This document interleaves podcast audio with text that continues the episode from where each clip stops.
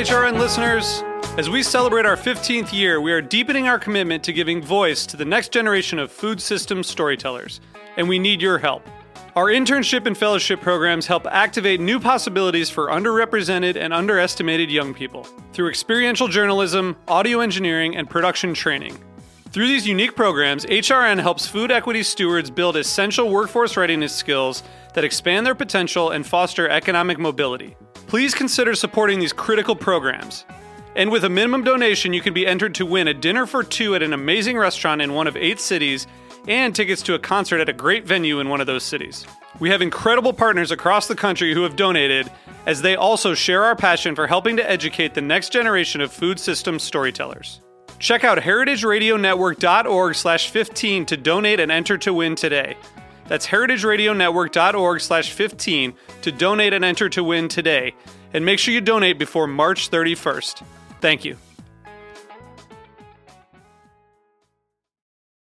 This episode is brought to you by Diageo Bar Academy. Learn more at diageobaracademy.com. That's D I A G E O baracademy.com. This episode is brought to you by Just Egg. You can't have plant based breakfast without a plant based egg. You can get started with a free sample. Just head to ju.st slash HRN. This week on Meat and Three, we're talking organization. Not mise en place or keeping your knives in a row, but labor organizing. If any restaurant worker is listening to this and is like, yes, I want something different, but I don't know where to start. First step they just need to do is to find one of us and get plugged in. As independent contractors, they can't directly tell people, you know, when or, or where to work, but by using sort of gamified nudges to push people, that is sort of how they um, move the workforce around. Tune in to Meat and Three, available wherever you get your podcasts.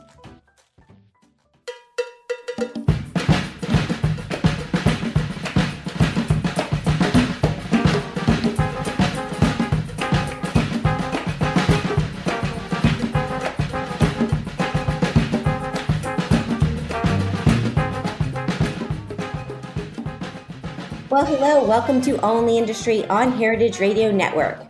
I'm your host, Shari Bayer. It is Monday, May 17th, 2021.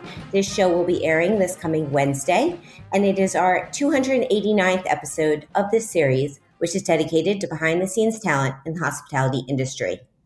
Today, my guest is an outstanding chef who is now working in a corporate position, and I will introduce him fully in a moment. First, as I do in every show, I will start out with my PR tip.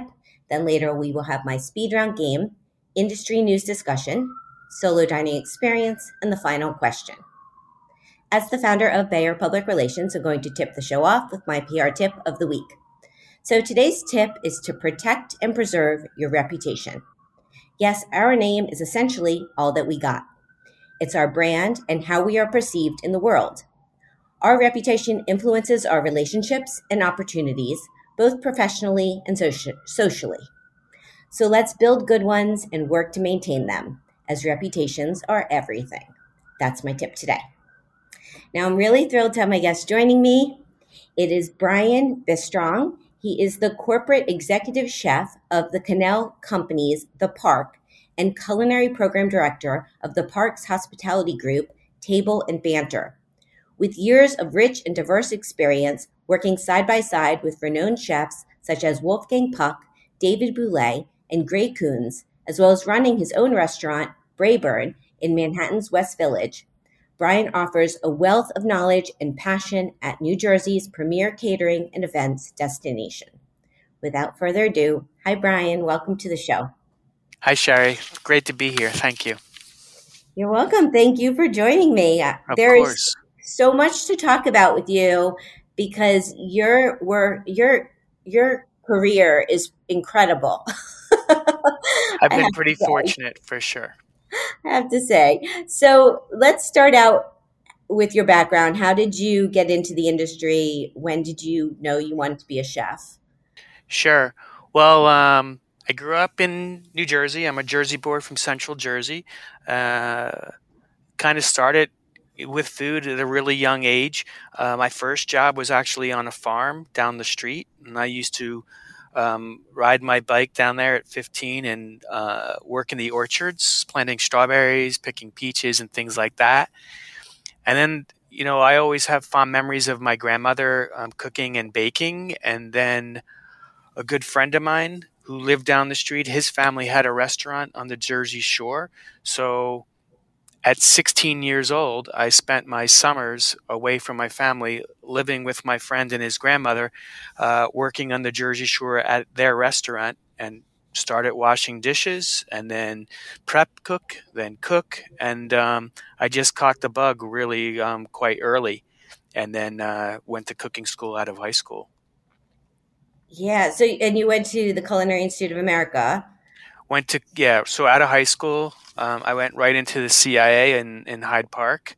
And uh, after I graduated, I did feel uh, very young still to start working. And I knew uh, some of my friends who had went to Johnson and Wales continued on to get their bachelor's degree um, in hotel management.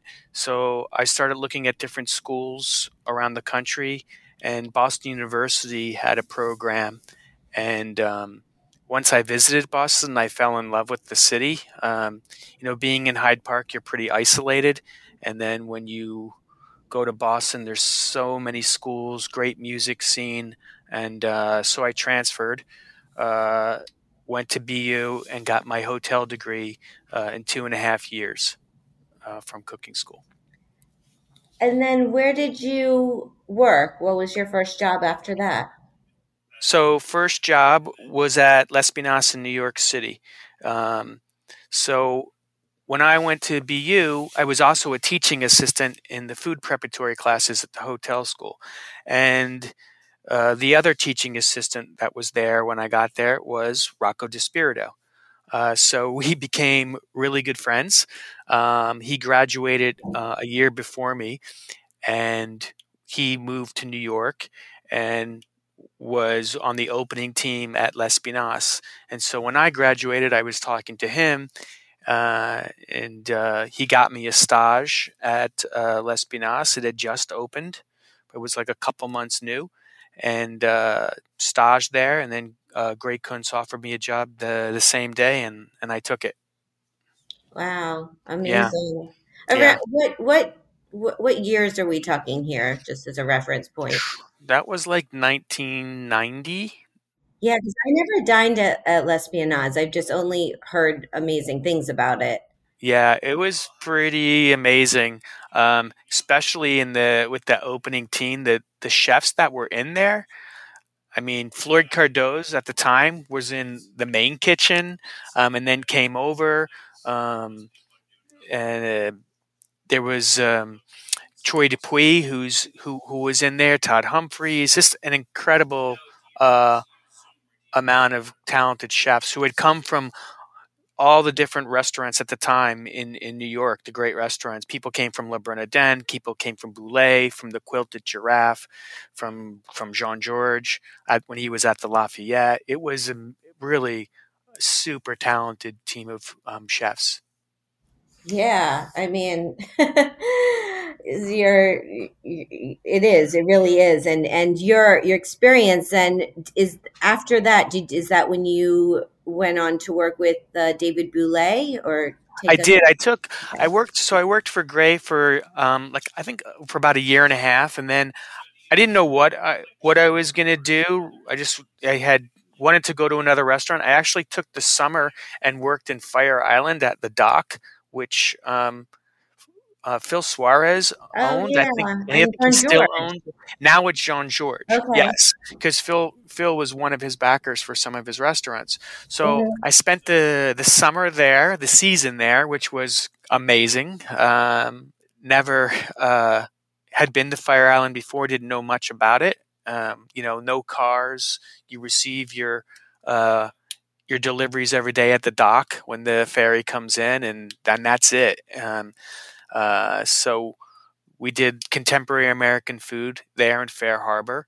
Um, I was trying to get into pastry or baking, and I ended up working for Amy's Bread for about six, seven months, which was an amazing job. And then I really got the bug back to cook again, and that's when I um, I took the job um, as saucier at Bouley, at the original Bouley at 165 Duane Street. Wow. I mean, th- what was your experience like? And then I know you also took some time to go overseas and Yes. Yeah. I mean, again, that was at the time that Bouley was like number one in Zagat. It was four star New York Times. Incredibly busy business lunches and then, you know, packed dinners with, you know, lots of actors and, you know, just lovers of food. Um, Tribeca back then was pretty magical. It wasn't so built up yet. Um, the little park across the street is wasn't redone. Actually, across the street was Harry Wils, one of our um, dairy purveyors that that everyone used, so we could like walk and get things if we if we needed it. Um, and it was again like a high powered, really busy, focused kitchen. Um, you know, Gray and David are qu- quite different, both incredibly talented, but there was definitely some chaos in the kitchen at Bouley. It was um, very um, inventful, uh, and so sometimes we just he would just make dishes out of the blue, um, and you had to be ready for that. Um, but an incredible palate and an incredible cook. He cooked with us every service, lunch and dinner, with all the cooks. He cooked Oh, the wow. fish. Yeah, it was pretty impressive.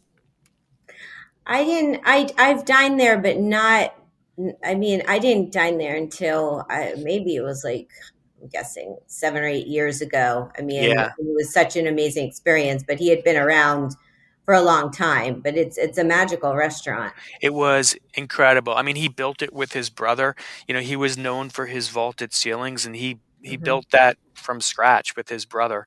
Um, and there was just a lot of details to everything, to the doors, to you know the tablecloths, and um, to the menus that we would print every day um, for the tasting menus, and really showed me um, how to be so passionate about certain ingredients. He used to have the the waiters after they worked lunch and dinner. He'd have a waiter take his truck, drive up to the Cape, pick up fish, and drive back the next day. Um, you know, he's he the the farmers from the farmers market. You know, you they would come in the morning and make deliveries, and it was it it was just incredible. So when as I mean, I'm jumping ahead a little bit here. Yeah. But when did when did you have the idea, or, or did you always have the idea that maybe you'd want to have your own restaurant? Um, Yeah, I always I always had thought about it and then when I worked for Jimmy Bradley at the Harrison again in Tribeca, uh-huh. um, that's where I met my my my business partner John Paul O'Neill, um, who worked for Dan Barber and worked for Danny Meyer. He was the general manager of the restaurant, and I thought the Harrison was really another magical restaurant. You know, contemporary American, but not super fancy. Um, really great service, good food, and really liked the whole package of of the Harrison and and our idea was to kind of do our own version of that in the West Village because we thought it was it was like a, a really beautiful restaurant um, somewhere you could go every day or for a special occasion it had a private room so it was a good business model as well um, to make money and make a living Yeah, and I remember I did dine there at Braeburn, and I had a great experience. And yeah what? So so what? So and I was looking back. It you got a one star review in, by Frank Bruni in the New York Yeah. Times. And um, I mean, what what led you to eventually close that? And and then so yeah, Yeah. So we opened Braeburn uh, really at the worst time ever. We opened, you know, in 2008, um, the week that Lehman Brothers crashed and the world imploded. And um, yeah, it was incredibly scary. Um, you know, we weren't doing the business um, that we needed to. You know, the one star review was we were we were a little.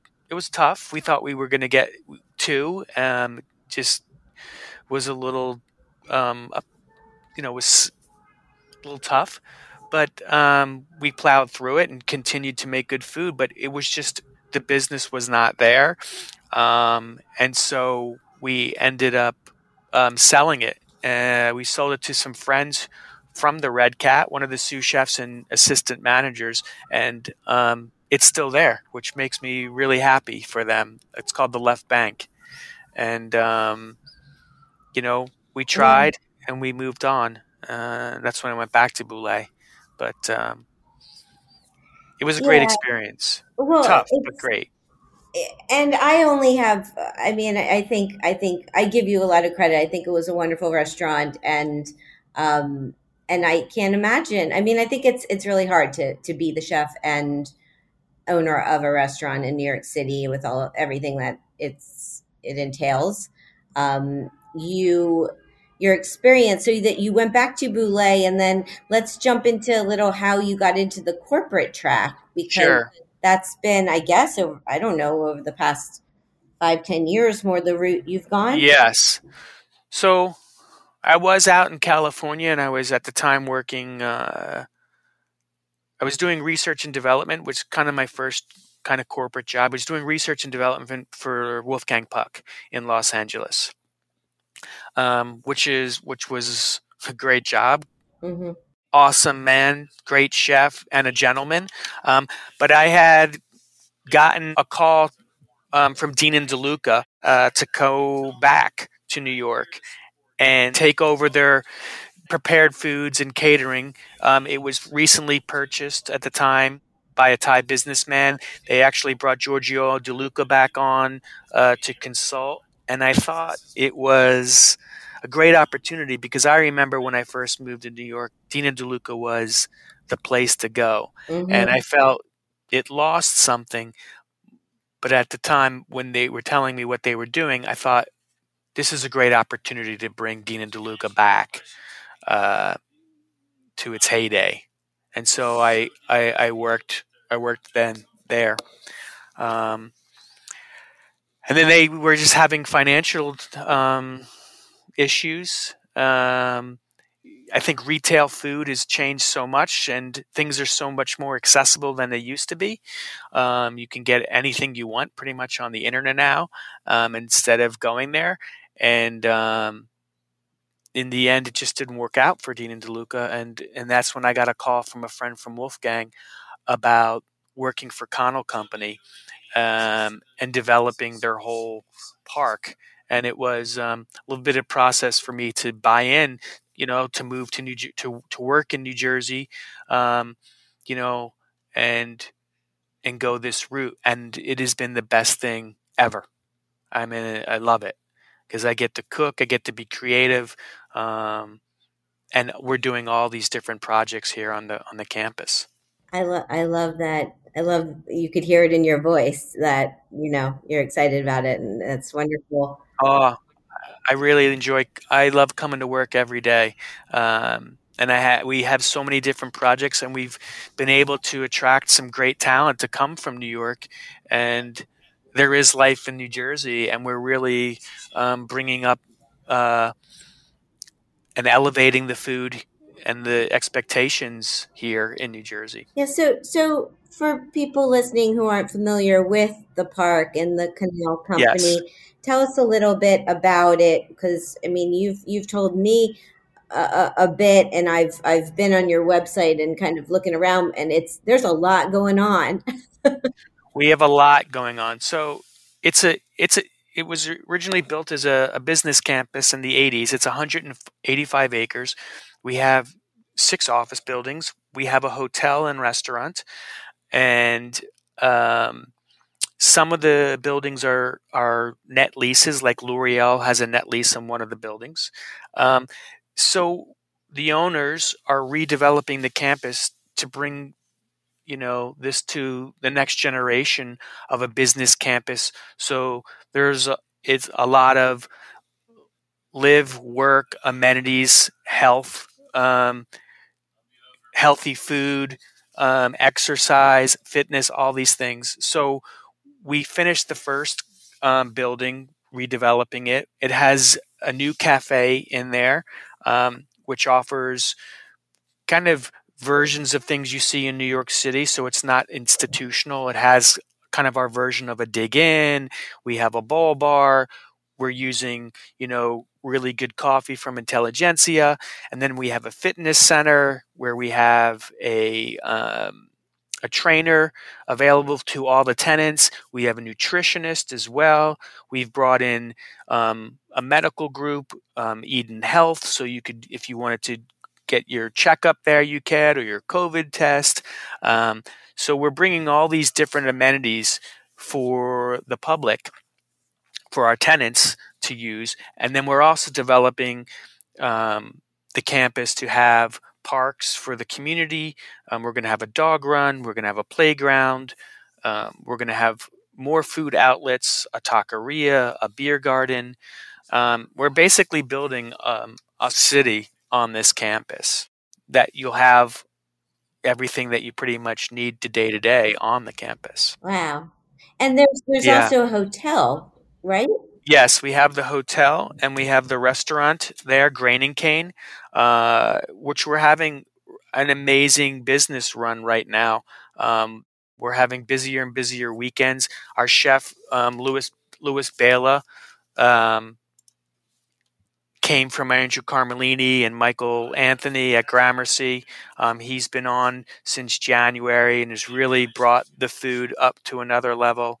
So we have that already, and we have the first cafe, and we've started um, construction on the next building, which will uh, house our commissary in order for us to do all the food for the campus and the cafes, as well as catering um, on and off campus, and then it will eventually support the other food outlets on the campus. Wow. So how about how many people are you cooking for?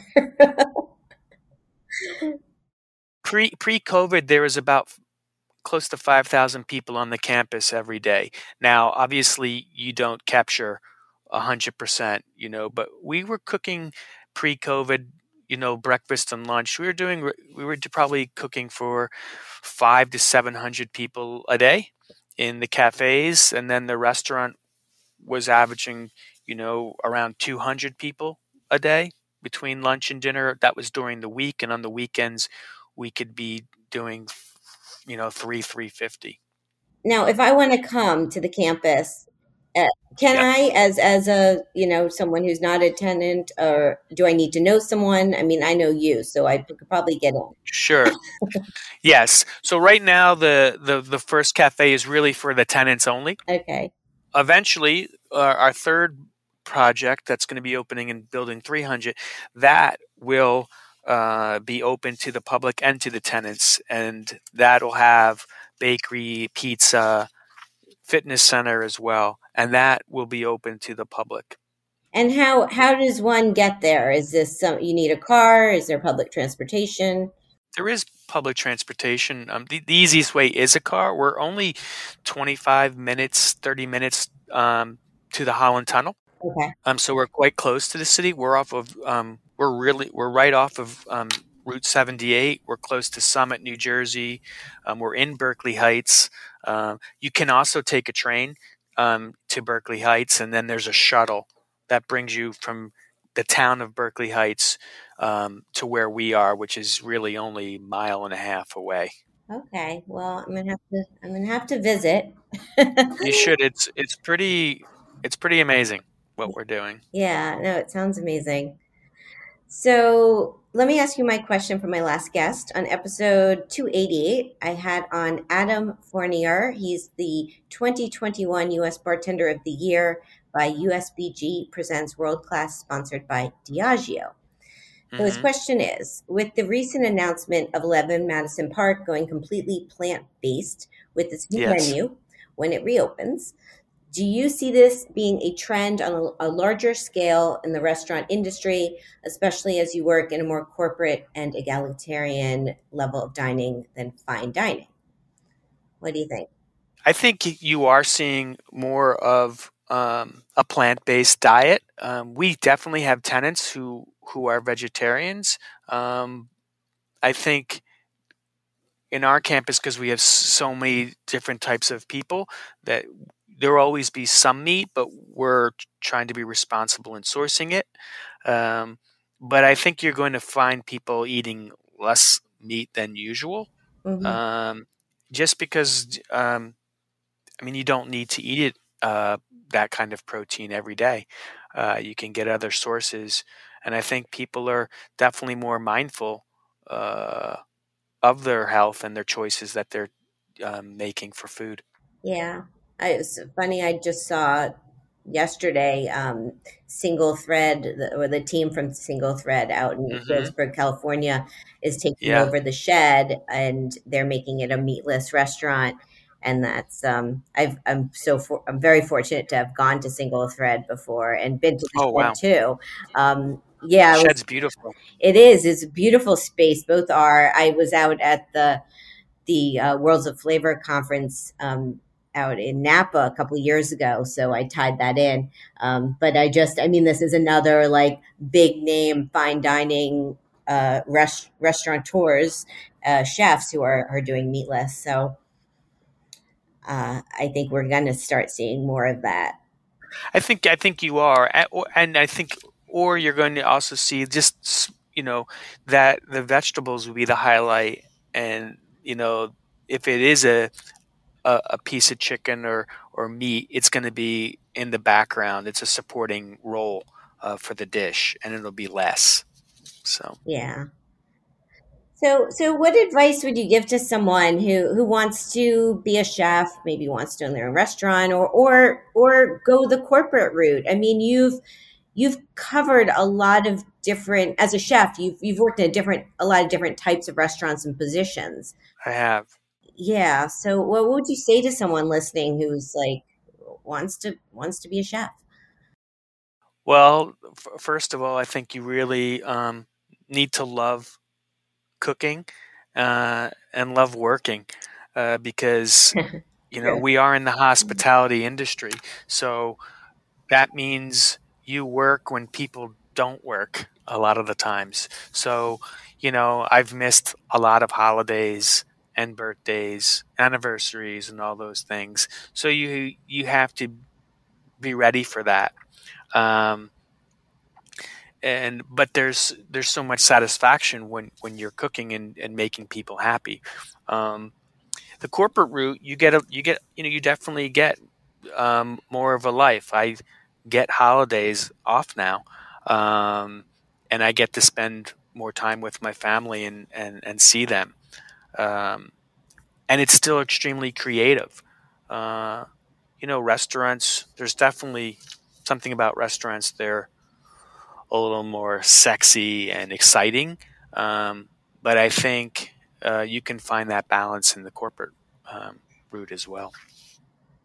Yeah, no, it's true. Uh, it's funny you say that. Like, what's what might be corporate um, versus a regular restaurant, or being more uh right i don't know the the sexiness I, I, I, mean i know i know when i first got my phone call from now my boss and he said i want you to come to new jersey and i'm like nah not going to go to new jersey and you know i looked up where it was i'm like okay it's not that far and I, then i looked up grain and cane the, the restaurant and it looked beautiful i looked at the menu looked at the photographs i'm like okay maybe i can do this and then i came out and I met him and I met uh, one of the owners at the time, um, Shane Connell, and they showed me what they were doing and what where they were going, and I was like, wow, this is amazing. I'd say the closest thing that, that we're doing right now is kind of like the company in uh, a company in in Manhattan um, uh,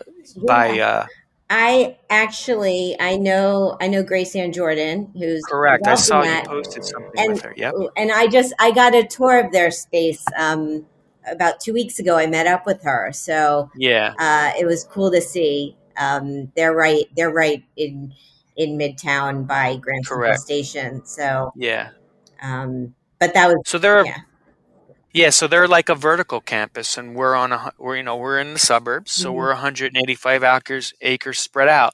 But it's funny because they also have the same medical group in their building, Eden Health, this virtual doctor. Plus, you can go they have a few brick and mortar uh, offices, and one of them's in there. They're doing coffee. We're doing coffee. You know, they have the the bar um, that uh, right right by Grand Central. So lot of similarities, um, and you know, super exciting. So we're bringing we're bringing New York um, over here to elevate New Jersey and our campus. Yeah, well, it's cool, and to see more of this these types of um, uh, I don't know um, companies that are happening, and and I have to say, you know, you uh, I was thinking my, a tip I, I need to have coming up would be to be open minded because that's kind of what you're saying when you get the call and and you know maybe a little like not sure if this is for you, but um, right. and once you once you looked into it being like wait this is for me and um and and i have to say too my tip today with with um having a great reputation i feel i feel i got that just i was thinking about your career because i feel everything i know you've you've you know you've worked with so many so many reputable chefs and i feel your reputation has like followed you along in like this path like you know you're very you're very well liked and i think respected well, thank you. That's nice to hear. You're very welcome. You know, I, I think uh, I'm I'm super passionate about about food, uh, and and super passionate about hospitality, which is a big part of what we do, um, and making just making the guest happy. And, and there's there's a lot of ways uh, to accomplish that. Yeah, true. So uh, let's take a little break and we okay. will come back. We'll play my speed round game. We'll talk some industry news. I have my solo dining experience in the final question. So stay with us. This is All in the Industry on Heritage Radio Network.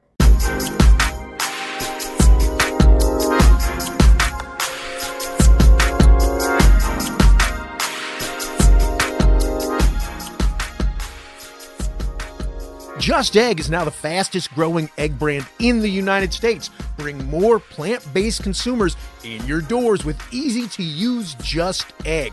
You can get started with a free sample. Just head to ju.st slash HRN. That's ju.st slash HRN. R N made from plants, Just Egg is a better egg for you and for the planet. It's healthier with no cholesterol and less saturated fat, and it's more sustainable. Just Egg uses less water and generates fewer carbon emissions. Most importantly, it's delicious. For our listeners who operate a food service establishment, you can get a sample for free. Head to ju.st slash HRN. That's ju.st slash HRN. Just Egg makes a delicious plant based addition to any menu. It's available as a liquid scramble. Great for omelets, frittatas, stir fries, and French toast. There's also a frozen pre baked folded version that's ideal for filling breakfast sandwiches or topping salads.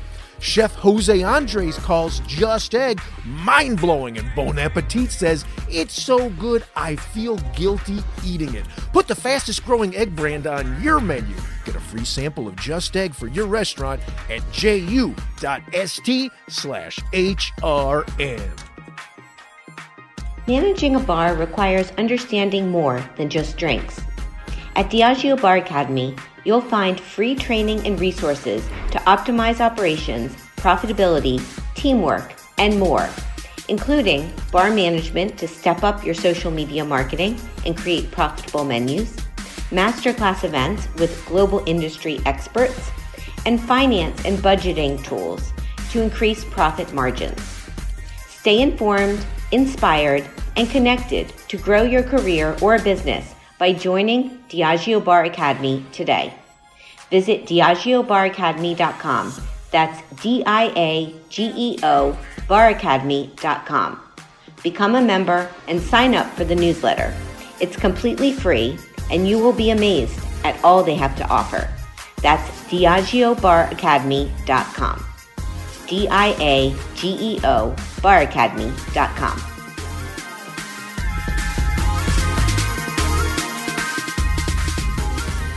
Welcome back to All in the Industry on Heritage Radio Network. I'm your host, Shari Bayer. My guest today is Brian Bistrong. He is the corporate executive chef at the Connell Company's The Park and culinary program director at the Parks Hospitality Group, Table and Banter. So, Brian, it's time for my speed round game. What this is, okay. is I'm going to name a couple things and you get to pick your preference, such as chocolate or vanilla. Here we go. Eat in or eat out? Eat out. Wine, beer, cocktail, mocktail, or champagne? Wine. Tasting menu or a la carte? A la carte. Small plates or large plates? Small plates. Communal table or chef's counter? Communal table. Tipping or all inclusive charge? Tipping. Working the line or expediting? Working the line. Thought you might say that. um, how about Union Square Green Market or the original Farmers Market in LA? Because I know you spent some time in Los Angeles. Oh, that's a tough one. I'd have to say Union Square, just because I have such great relationships there. Cool. Okay, two more. Cheese plate or dessert? Dessert. Manhattan or Brooklyn? Brooklyn. Cool. That's the game. Nice. All right. So for industry news, um, the Wall Street Journal had an article entitled Now Trending in Miami Are Manhattan Dining Hotspots. Upscale restaurants from New York City have opened and, or announced plans to open outposts in South Florida's trendiest neighborhoods, and this was by Arian Campo Flores. So I mean, I'm I'm heading down to Miami actually in a couple days for the South Beach Wine and Food Festival, and um, Miami's my hometown, so it's always interesting for me to see this these type of articles and news about what's happening there. Um, and it is true. There's a lot of a lot of uh, New York restaurants have recently opened, like Carbone and Cote and Red Rooster Overtown. Um, I think my own take a little bit was I don't know if this is like the first time we've seen this, but um, with with New York City restaurants going down there. But I don't know, Brian. What's your what's your take on on this? On New York City restaurants in in Miami? Yeah, is it? Um, I don't know. Is this just a, a trend, or is this something you think is gonna all these places will last or thrive? I don't. I don't know if all of them will last. I think things will change. I think you're also going to see chefs from other parts of the country maybe go there that have left New New York or other major cities. Um, it, you know, and then there's always the element of people developing their their restaurants right in in Miami. Um, I don't know if that was vague or not, but yeah, I don't. I mean, it's. I think it, I think that's true. I was I was just looking to because like refresh my memory of who's open there. And a couple years ago, we had um, Scarpetta and the Dutch and Lucali and Upland Open. Upland has now closed. That's where um, Carbone has took over that space. So mm-hmm. um, I think Miami is, is it's a different. They have it's not they. I mean, people don't think they have seasons, but they the seasons is kind of like hot or like hot, really hot. Mm-hmm.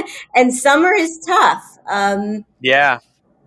So um, I mean, we'll have to we'll have to see. I don't know if um, I'm thinking with all of the restaurants you've you know worked with and experience if anyone's opened in Miami, but I don't know if they have. I think Bouley did um, for a short period of time. Was the one chef, um, and then well, Wolfgang is not in Miami, but he's at Disney World. Yeah. But for me, I have to say, for me as a New Yorker, because I know these restaurants, maybe it's a little different. I would want to try some like really local places and definitely some Cuban spots, some Latin, you know, Latin spots, um, to see what else there is. Um, you know, that's what I would do um, going. Um, and then I would, I mean, I would definitely hit like Lucali uh, there because um, it's so hard to get to uh, get in in in Brooklyn. Yeah, yeah, and I'm with you. I feel. I mean, it's I, maybe it's a different mindset too, as someone who lives in in New York, being that I, I don't necessarily need to try these restaurants in Miami when you have them here, except for the ones that are super hard to get into. Um, yeah. But I have to say, Carbone, I, di- I wasn't, I'm not you know, I don't feel I need to go down there in Miami, but I did look to see what their reservations were like and there's zero availability unless you want to dine at like 11:30 p.m. on a Tuesday. Wow. Good for them. Yeah. That's good for them. Yeah, seriously. So, well, um, I guess I'll report back once I get down there, see what the scene's like, and Yeah. um, and uh, well, then we'll see. We'll see how how this all goes for everyone, and who else continues to go down there. The other big one was that uh, Pastis was going to be opening down there next year. So, Huh. I think that could do very well. yeah, I could see that doing well too. I know um hometown is there too now, right? Yeah, Hometown I barbecue. I did I did a drive by once when I was down and and um and then I'll s- tell you some a really funny funny thing or I thought it was funny. I was I was in Miami in February and I was driving on the highway in my dad's convertible and I smell I could smell barbecue when I passed by their place and it wasn't that I like I realized as I was smelling barbecue that oh hometown is right by here and I couldn't Wow. believe I was on the highway and this was happening. That's awesome. yeah, it was pretty cool. So, um, yeah, they have a really big spot, and I think that's probably doing well too. I'll have to dine there at some point. So, okay. Um, just a reminder to everyone that I have all in the industry swag available on my website, allintheindustry.com backslash merch. And all of my proceeds from my hat sales are going to be donated to the Independent Restaurant Coalition through May 31st. So go on there and get your hats and support a great cause. Okay, so for my solo dining experience this week, here it is. It's at Manresa at Intersect by, uh, by Lexus. The location 412 West 14th Street, Meatpacking District, New York City. The concept restaurant in residence by three Michelin starred Manresa from Los Gatos, California, a collaboration between Intersects by Lexus in New York City and Union Square Hospitality Group. The menu was inspired by California Coast. The chef owner is David Kinch. Intersects executive chef is Nicholas Martinez. Why did I go? Well, because Manresa is an extremely special restaurant, and I had the opportunity uh, to to go there in New York City. So I figured uh, I, I had to take it. My experience. So another popular reservation to get. I got a reservation at nine thirty on Friday night, and that's probably the latest I've dined out in a long time. Um, but I went. The dining room was still full. I had a really nice table facing the open kitchen, and I had a lovely experience. Uh, Chef Kinch wasn't there; he's no longer in town. He was here for a couple days at the beginning of this launch, so we'll see. Um, I think they're planning to do this menu through September, so perhaps he'll be back. So, what did I get? I got striped jack sashimi style with sesame, radish, and citrus. I got roasted aged duck with five vegetable and fermented carrot jus, and I got chocolate cre- the chocolate cre- crescent with yuzu, chicory, and cajeta. So my take, it was all really wonderful. The sashimi was super fresh, um, a nice combination with the, the sauce it was on. Uh, the duck was excellent. It loved all the vegetables it came with, and the dessert was really divine. And it's a must for any chocolate lover. The ambiance, it's a spacious, modern second floor dining room with an open kitchen. Downstairs, they used to have a coffee shop. I've actually used to work from that coffee shop, but they converted it into a, a sexy lounge. So, and that was kind of happening um, on this Friday night. Perfect for, I'm going back to my third date place. I don't know, I said it last week. I feel this is another good one for that. Interesting tidbit. Chef Kinch's other projects include Manresa Bread and his first casual concept, the Bywater, which is a New Orleans themed bar and restaurant. These are all in California. And uh, Chef Kinch also won the James Beard Foundation's Best Chef in Pacific in 2010. Uh, so, personal fun fact um, I met Chef Kinch a few years ago in 2017 when I dined solo at Manresa. And I talked about it on episode 140. If anyone wants to go back and listen, this is his place in Los Gatos, California. And um, about a month ago, I went to Intersect by Lexus with the the restaurant in residence they had prior, and that was the Grey with Mashama Bailey, and that was also excellent. So this concept, I really, you know, it's very cool. The bringing in uh, rotating restaurants and chefs. You get to try a lot of different cuisines from across the country, maybe the world. So the cost of my meal was $92. That's not including tax and gratuity. Would I go back? Yes. Their website is intersect-nyc.com. So there you go. Brian, have you been to this space, the Intersect uh, by Lexus? I have not. I remember when I when Dean & DeLuca's uh, commissary used to be over there. I remember they were building it back then, and I haven't been over there since. But I would I would always wanted to go to Manresa, so I might have to go to Intersect first.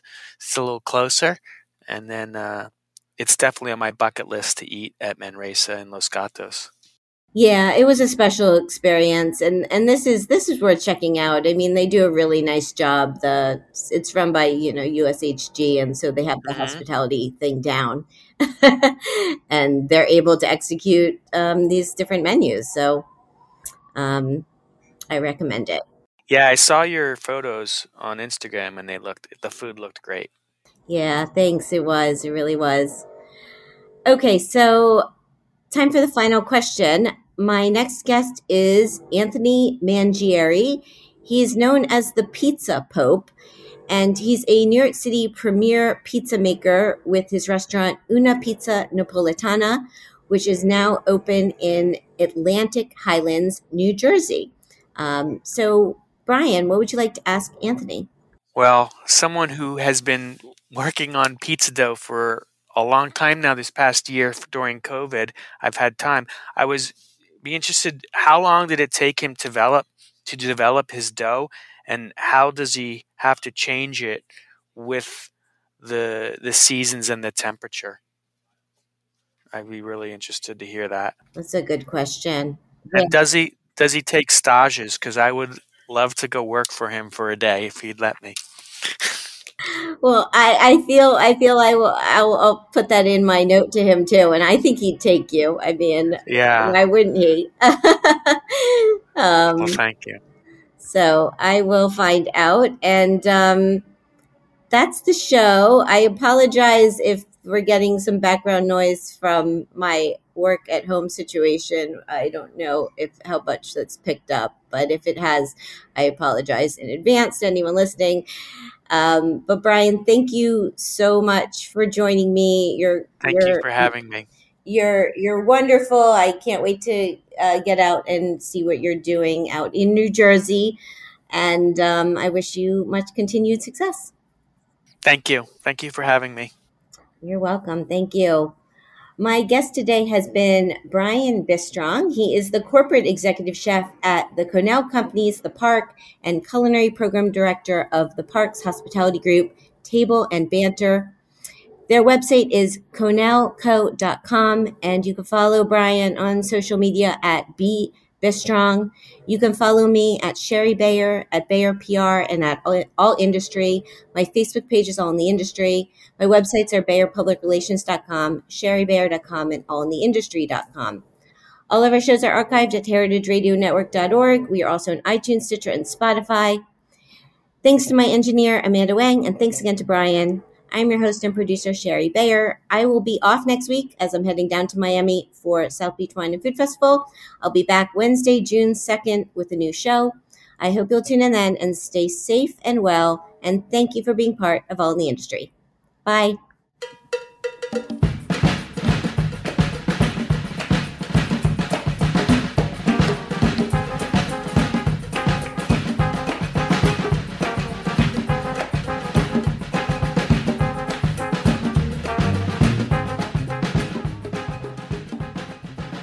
All in the Industry is powered by Simplecast. I'm Shari Bayer, and you're listening to Heritage Radio Network, a member supported podcast network broadcasting over 35 weekly shows live from Bushwick, Brooklyn.